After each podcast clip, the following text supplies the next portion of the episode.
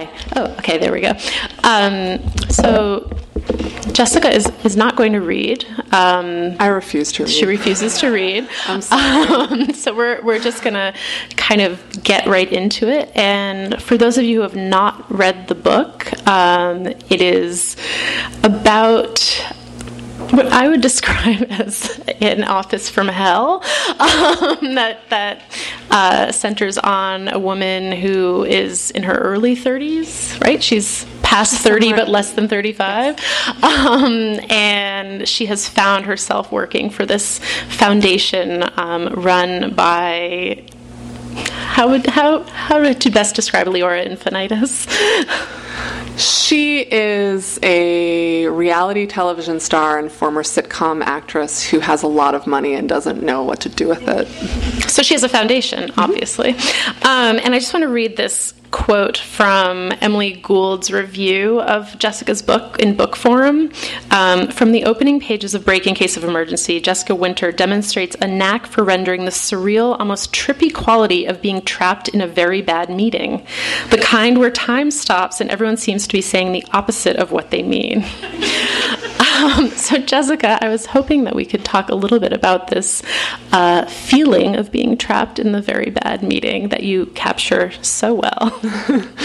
um, yeah, I, I, hope I hope I don't capture it in a way that you know summons up traumatic memories for anyone who's been trapped in a very bad meeting. I liked how Emily capitalized the V, the B yeah. in the M in a very bad meeting, because it is a very specific genre of experience. Um, I mean, the the foundation in the book is called LIFT, the Leora Infinitas Foundation, um, L I F T, not L Y F T, and um, it it's kind of vaguely centered around women's empowerment or feminist empowerment or something. No one is really sure, uh, not least Leora Infinitas. She isn't sure either.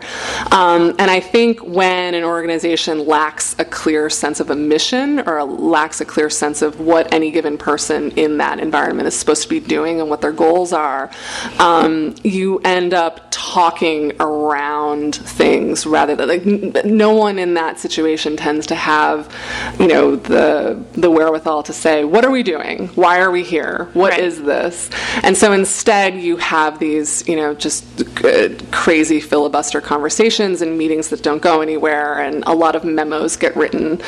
Um, I have had proximity to these sorts of situations. Um, and um, that was what I was trying to capture and I think my protagonist is someone who lacks a strong sense of self. I think that's her central battle. I mean she has plenty of battles to fight, but I think that's that's the big one for her.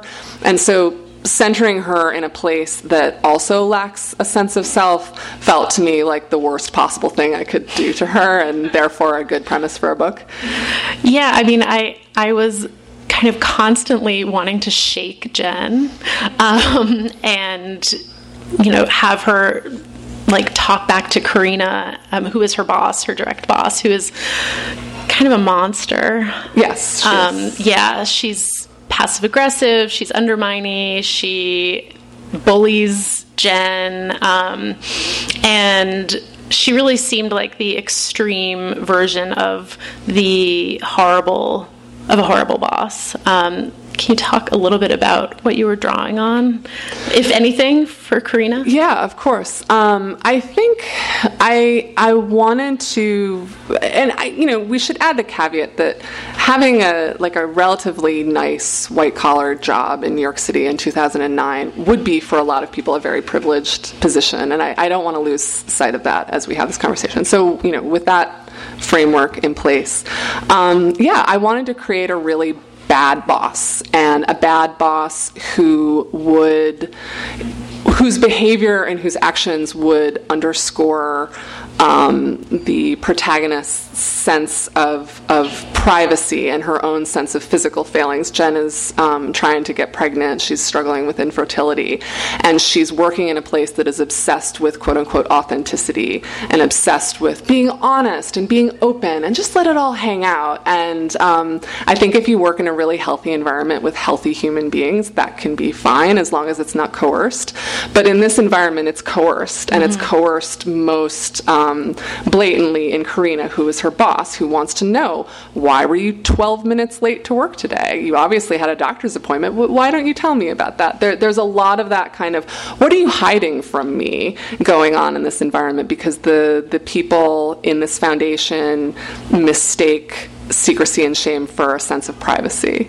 Um, and I think, in a larger sense, there are just a lot of workplaces that and I'm extremely fortunate that I do not work in one of them. I work in the opposite of one, where um, it, it's not respected that people have bodies and minds and lives outside of the office. And, and this whole love what you do, do what you love thing, I think, can be really toxic where you're, you're supposed to give all of yourself to your work and your colleagues. I don't think that you should be obligated to do that, even though that's kind of a feeling that's um, really taken way too much mm-hmm. hold, I think, in the culture. So I think that was what I was trying to bring to an extreme in Karina. And why did you make the entire workplace female? I mean, I think part of it was just prescriptive. Like, there's a lot of decisions that, I mean, you know this, you just finished a really awesome sounding novel. Like, there's all these decisions that you have to make, and the best decisions that you can make just kind of like whittle away other decisions. And so, making it all one thing, making it homogenous in that way was one decision that kind of simplified and clarified things. Um, I was just saying to someone else that um, there, at one point when I was writing the book, I wanted the book to like be this kind of extreme manifestation of like the Bechdel test, where there would be mm-hmm. only like it would be like the women, like Clare Boothe Luce's uh, play, where uh, you only saw women, men were only talked about, and. Uh, and that sort of in the writing of the book that conceit which i was so um, wedded to at the beginning it sort of became a gimmick and it wasn't really serving the book. Um, there were all these scenes between jen and her husband that i really wanted and i was like how can i have the scene but still have an all-female book? Maybe he could be on the phone and we could hear his voice and not see him. I was like this is stupid. Just like give this up. But i think possibly the palimpsest of let's do a book where only women talk and you only see women is is maybe still visible there. Mm-hmm. Um, and maybe one of the ways it's visible is, is in the all female workplace. Um, so you brought up Jen's husband. Um, and so let's talk about Jen's husband a little let's bit. Um, so Jen's husband is a, is a teacher and he has the summers off um, and he doesn't really do anything in the summers besides go running it seems. He goes running? Yeah. Um, he reads books. Yeah and he and jen don't have a lot of money. They live in not ditmas park um, which is where i live. Which is where jessica lives. Um, but it's flatbush. It's flatbush but real estate agents like to call it ditmas park. It's not ditmas park. Um, and so, you know, you very early in the book, you see kind of these strands of resentment that Jen has has towards Jim. Um, oh, also sidebar: all the couples have alliteration yes. names. Yeah, it was my homage to girls. nice. Um, so it wasn't actually. I don't know why I said that. it had nothing to do with girls. It was not her hom- homage to girls. um, so uh, yeah, so I just wanted to talk a little bit about uh, their relationship mm-hmm. and you know what what it means for Jen to be married to this guy who it seems like she doesn't really respect. Um, oh, really? You think so? Mm, yeah. Oh my goodness. Okay, that's yeah. really interesting. I, I mean, I thought I'm so excited to be here. um, I mean, she had. Well, I don't. I don't want to get too spoilery. No. Oh, we can totally get spoilery. Okay. Um, Sorry. I, okay. So, uh, living in New York City is weird because um, there's a lot of money and you don't know where the money is coming from necessarily. Like all these bills are getting paid, these apartments are being lived in, these this travel is being taken. But how? Is it a trust fund? Does the person next to you make way more money than you do and like you just haven't figured it out yet? Like what does their spouse do? Is there an aunt involved? Like there's this, uh, but you don't talk about it. Like I'm embarrassed talking about it right now. You're not allowed to talk about it. You're not supposed to, to to, to say any of these things. And so it was interesting to me to um, try to talk about it in a book, but in the way that people don't talk about it. You Yeah. talk around it, you find synonyms or euphemisms for it, and it's all kind of sheepish and embarrassed and like, oh my god, let's stop talking about this. Um, and that comes to the fore with Jen because, you know, she has wealthy friends, as anyone in New York, well, as a lot of people in New York City do, and there are all these social um, stratifications between her and her friends um, that weren't necessarily visible in college or in their 20s, but once people start getting married and they start buying apartments and they start having children, those differences. Um, those levels of, of status and privilege become very visible in ways that can be jarring if you have chosen to be kind of blind to the fact that they exist at all. Um, and I think that once those start becoming visible, Jim's lack of traditional ambition or his ease with being relaxed and his ease with not commodifying every second of his day and just being himself and being a person in the world go from being attributes and assets and things that helped Jen fall in love with him to being why aren't you doing anything? Like, Right. why aren't you making more money? Like, why aren't you being like other people who I didn't marry? Um, and I don't think that that translates as lack of respect. so it's heartbreaking and fascinating to me that you think that. But like, but that's the thing. I mean, I wanted, I really, really, really wanted to write a book that had lots of blank space in it, and you could decide, you know, what your judgments of these people were and whether or not all the endings were happy and whether or not people really loved and respected each other. So I'm I am genuinely happy and sad to hear that. Um, You have this great passage um, about how everything leading up to that point where um, it becomes clear that certain people are wealthier than others is like summer camp. yeah, should we read that? Yeah, part? let's read that part. One moment. I have to find it. Um, it's going to take me a minute to find it. So the thing about Jim, Yeah.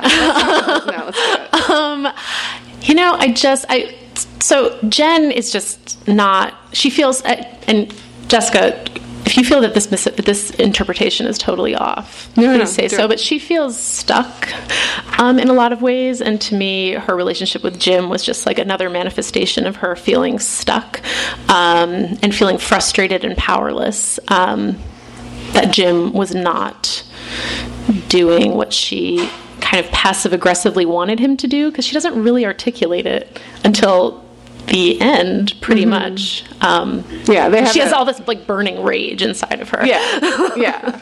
Yeah i mean i think i think a, i think a lot of the book is about people who are unable or unwilling to communicate with each other which is a really toxic thing in a workplace. It's a to- i mean like i'm stating the obvious it's a toxic thing in a relationship and a friendship. Um, but i also think like you know I, I wanted people to want to wring her neck sometimes. Like, I wanted Jen to feel like a friend. You know, I wanted her to feel like someone you really knew, who you really loved and cared about, and, you know, wanted to be with as a friend for the rest of your life, but who you just couldn't, like, couldn't understand sometimes why she was behaving the way that she did. And you, you would want to wring her neck sometimes, and you would feel like Jim sometimes around her. Um, you know, she's not necessarily an easy person to be with, and part of that, ironically, is because she tries so fucking hard to be an easy person. yeah and she that doesn't want to be a burden she doesn't want to be a burden. She's like, oh my god, I'm so sorry to put you out. Like she's just like that all the time, and I, I have those those trappings within myself too. She's always thanking people. She's always apologizing, for herself, yeah. and um, all of that deflection and all of that. Um, keeping silent i think builds up and builds up and then it explodes yeah um, let me just find the summer camp part. Um, let's see. Should I start at the self pity yeah part? Okay. Um, this is right after Jen finds out that one of her friends is secretly rich, as one does. Yeah. I mean, this is to- this has totally happened. Um, Jen sat down on one of the empty benches in the empty courtyard. On her collar, she could almost smell the sour breath of her own self pity. Her self pity subsisted in part on simple carbohydrates and on the salt mined from the sodium rich instant soups of a drafty childhood. But it was mostly self sustaining, feeding on itself, an apparently inescapable genetic susceptibility to self pity being one of the major reasons Jen pitied herself. She closed her eyes against the yellowish orbital streaks ringing around her head and submitted to self pity's embrace, tilting her face toward the slanting winter sun, inhaling and exhaling. She and her self pity knew now, as the pleasant people gathered in a secret room must have known all along, that early adulthood for most of her college peers was a kind of summer camp, a character building exercise in make believe, a hope chest of nostalgia, a lakeside idyll that marked the shimmering threshold before real life began. The cramped, subsidized housing where Meg and Mark, her friends, had lived for nearly two years during law school, throwing monthly four course dinner parties at which half the guests ate in the tiny kitchen and the other half ate in the tiny bedroom, rotating guest by guest at regular intervals to hybridize conversation and interaction, that was summer camp. When Lauren Riley, daughter of another partner at Meg's father's law firm, moved into her boyfriend's one window studio to paper over the year between when she finished law school and her boyfriend started medical school, that was summer camp. Pam and Paolo's mildewy, transient, spilled studio space was summer camp. Meg's semi annual clothing swaps were summer camp. Pam's champion sweatshirts were summer camp. And it goes on like that for a little while, maybe too long. Um, meeting your best friends in college was dangerous, if only because college was the great leveler. Everyone in college lives like a college student. Nobody necessarily knows who's on financial aid and who's not and how much. Nobody would ever ask such things. The stratifications are hidden so well as to be forgotten. Marriage and childbearing and the ceremonies attendant upon them also commemorated the reemergence of those stratifications for those who'd ignored or discounted them. So I the the the moment I knew that I that I had the, like the right agent like I'd already signed with my agent but the the moment I was like yeah was I was just telling my friend Siobhan this this morning was um, we were meeting with an editor and um, my agent Claudia Ballard said, "You know, reading this book sometimes it makes me uncomfortable." And she like made this flinching motion, and I was just like, "Yes, I really wanted that." Um, for better or worse. Um, so I think we're going to take some questions actually from the audience, if there are any. Hi. Yes. I'm visiting from Brooklyn. I live in New York. What is to be done about this stratification? What do you do when you realize that your friend has an apartment because their parents put the down payment down for them? There's nothing you can do. You read a novel. um, no, and it's. I mean, like, it, there's there's there's nothing to be done about it. And it's and it's not that big of a deal. It's like not you know like as problems go in the world, it's like one billion or something. Um, but it's you know it's a weird feeling. You you know you feel caught out by it. You feel like you've been walking through your life blind or something. And and yeah, but now there's nothing you can do. Sorry.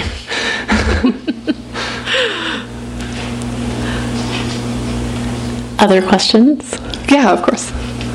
So the writing process um, how did you, you know, you get into this character, you get into this angst, this frustration, this pain, this despair, this feeling of being stuck. You might spend days, hours, minutes there. What did you do to ground yourself? To just, I mean, how long would you, when you stayed there, when you realized, how did, what did you do to keep yourself from staying there too long and get back on the road? Um, question? No, it's it's a totally fair question. I, I never internalized any of it. It was just like a set of problems to be solved. Like once I had figured out what the book was, it was just like how do I get from A to B to C to D. Um, I also wrote the book really quickly, so I think that helped a lot too. Like I had a dead, I had a deadline in mind, and I just wrote to that deadline. Um, so it was it was sort of a workmanlike way of going about it, but it I think it also left me less room for angst or something. I don't know. How did you write Startup? Um, I I mean, I, I, physically wrote it in the morning mm-hmm. and on the weekends. Um, mostly, and then I took two months off and finished most of it. Um, but I didn't. Yeah, that, I mean that was that was pretty much how Yeah. I wrote it. Um, I don't think I wrote it as fast as as you. It sounds like you wrote yours pretty fast, but um, I mean, I know people who literally like they set a timer in the morning, 60 minutes. They wake up, you know, before they go to work or before the kids are up or whatever, and they just write. For, I could never do that. Um, I need like big blocks of time to work and like circle around something and procrastinate a little bit before I get into it. Um, but that level of discipline, that kind of like six to seven done is extremely appealing to me and I would like to access it at some point. it sounds like you might have. Um, well, I did. I did do that um, for a few months, Mm-hmm. and then so it was interesting when I actually had time off work to have these big blocks of time where I could let myself sort of procrastinate and think more big picture about my book. Mm-hmm. But we're not talking about my book right now. We're talking about your book. Um, so yeah. I hope that answers your question. Hi, Rishi. Um, so that pragmatic way of, of writing, of just like having problems to solve for the novel, do you think that came out of writing your your non-fiction writing? I definitely think it did, and I, I don't, and I don't think it's a coincidence that I started writing this book right around the time I started working for Slate, um, which is an online magazine, and there's just there's just no margin for messing around. Like you have to sit down and write, and like your writers have to sit down and write, and you have to edit them, and you have to like get that stuff online immediately, and there's like there's just no space for um, like you just have to get it down and not worry about it being perfect. And the thing is, if you get down and not worry about it being perfect, it's going to be 95% there anyway. And sometimes if you torture yourself about it, make, making it perfect, it makes it worse. So I think that gave me like a freedom that I wouldn't have had otherwise. And I think by the same token, I think I had never written fiction before. I was in my mid 30s before I started writing fiction, and it had never occurred to me to write fiction before. And um, something about finding a totally new way of writing really rejuvenated writing nonfiction for me too. Like it just made everything more exciting. It's like, oh, there's this whole other. I don't know if you had the same Yeah, no, definitely. And I think also have, coming also from an online media background, Yeah. you do learn that um, what's that thing that that people say like done is better than perfect or something like that. That's better than perfect. Don't. Jim Pana. I used to. I used to be colleagues with Jim Poniewozik, the New York Times TV critic, and he would always say, um, "Don't let."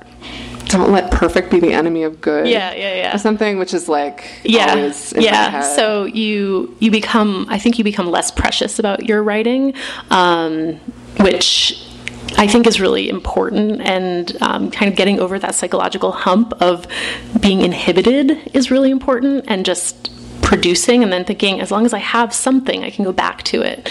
Um, but you need to have that something That reminds me, actually, the best writing advice I've ever heard was someone help me pronounce his name, Zizek, Slavoj Zizek. Did I get that right? Okay. Um, there's a documentary about him, and he says, someone asks him about his writing process, and he says, I don't write. I take notes, and then I edit the notes, and I just skip the writing altogether. And that really stayed with me and whenever i'm stuck i just i think about that. And i've like never read his writings and don't really know how to pronounce his name but um, i'm grateful to him for that. Yeah i think if you're if you're feeling stuck the best thing to do is just start writing anything. Just blather and nonsense. Yeah. and, and yeah the just having something to go back to however horrible it is Yeah. is reassuring. Yeah. and work for a blog for like six months and then you'll, you'll be like oh okay yeah yeah um, other questions I have a question.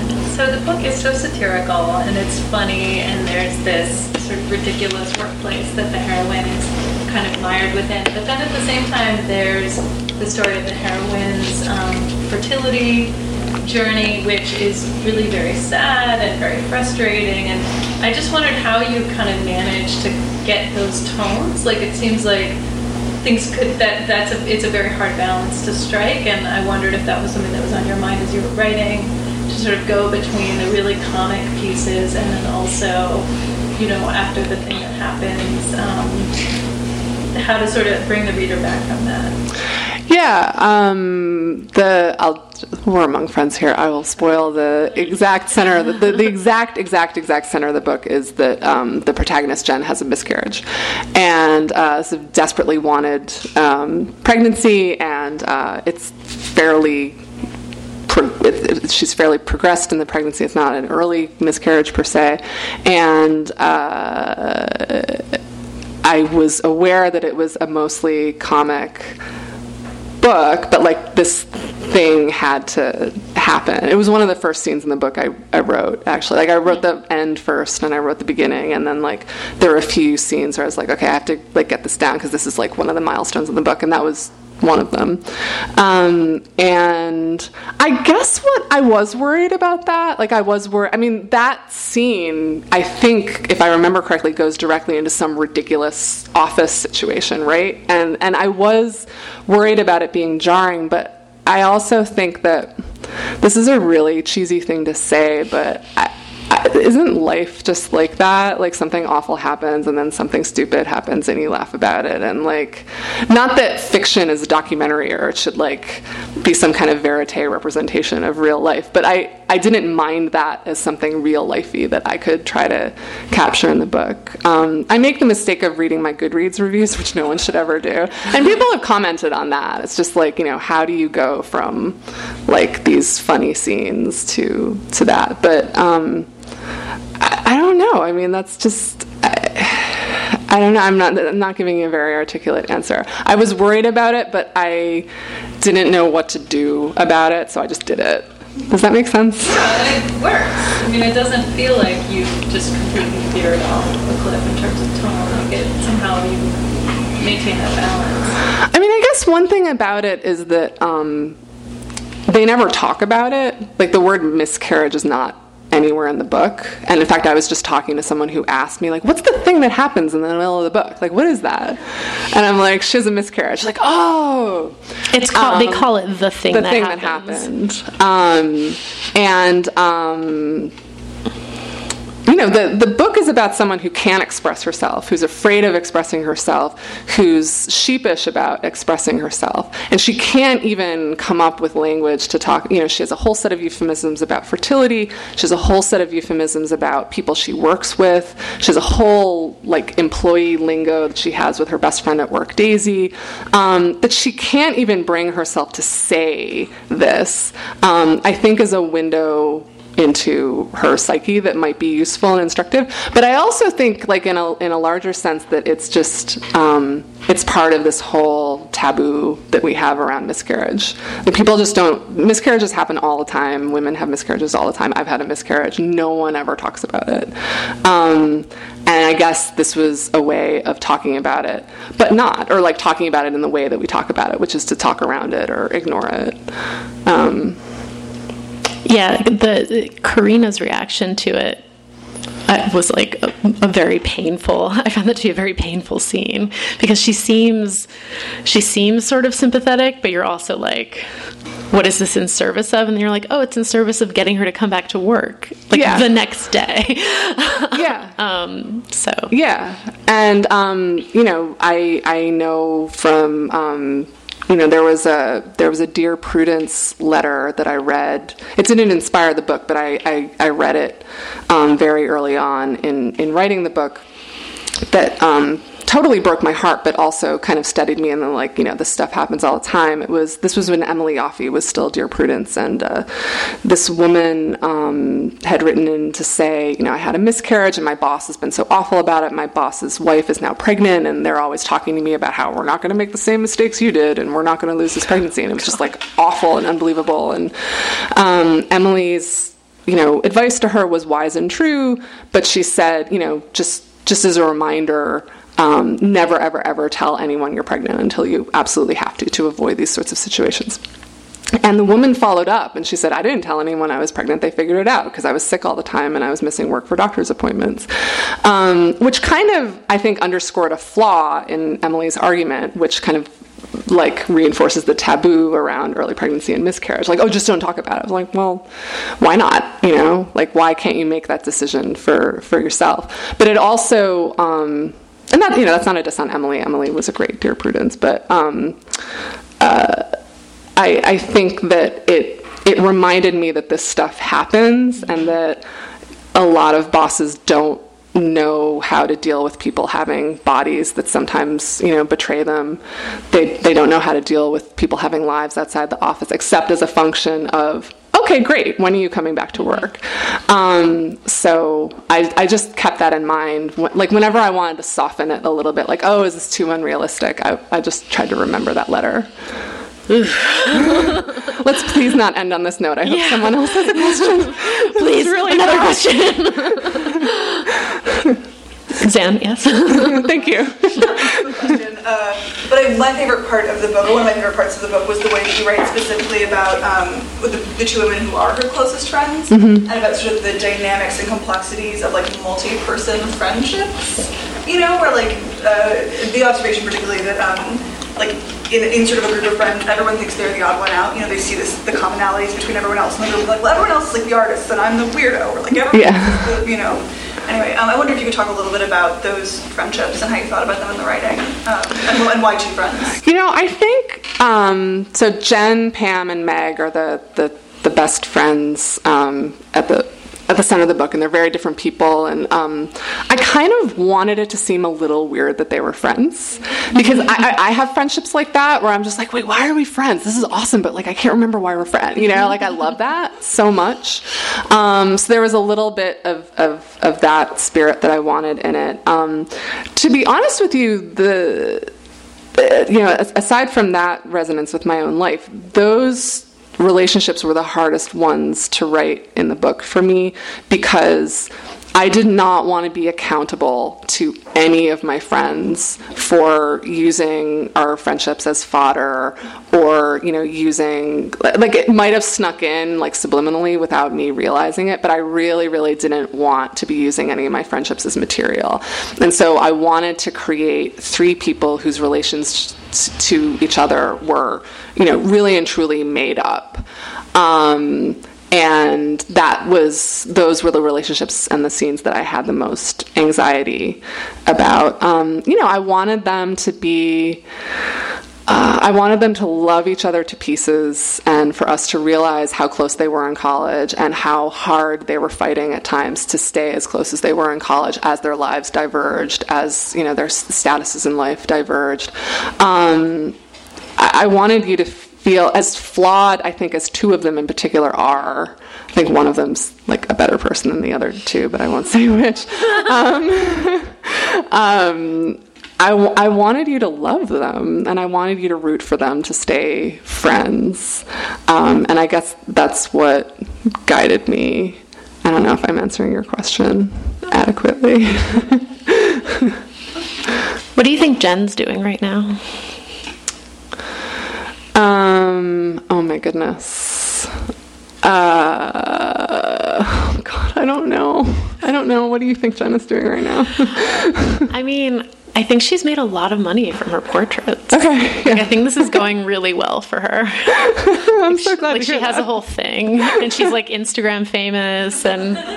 I do. I think she's she has a moderate level of Instagram fame. Yeah, yes, for sure. Yeah, I'm I'm down with that. Um, well, I think that's a good note to end on. Okay. Um, so thank you all so Thanks, much everybody. for coming. You've been listening to the Skylight Books author reading series. Don't forget, you can listen to this and all of our other great podcasts at skylightbooks.com. Thanks again for stopping by, and we hope to see you soon.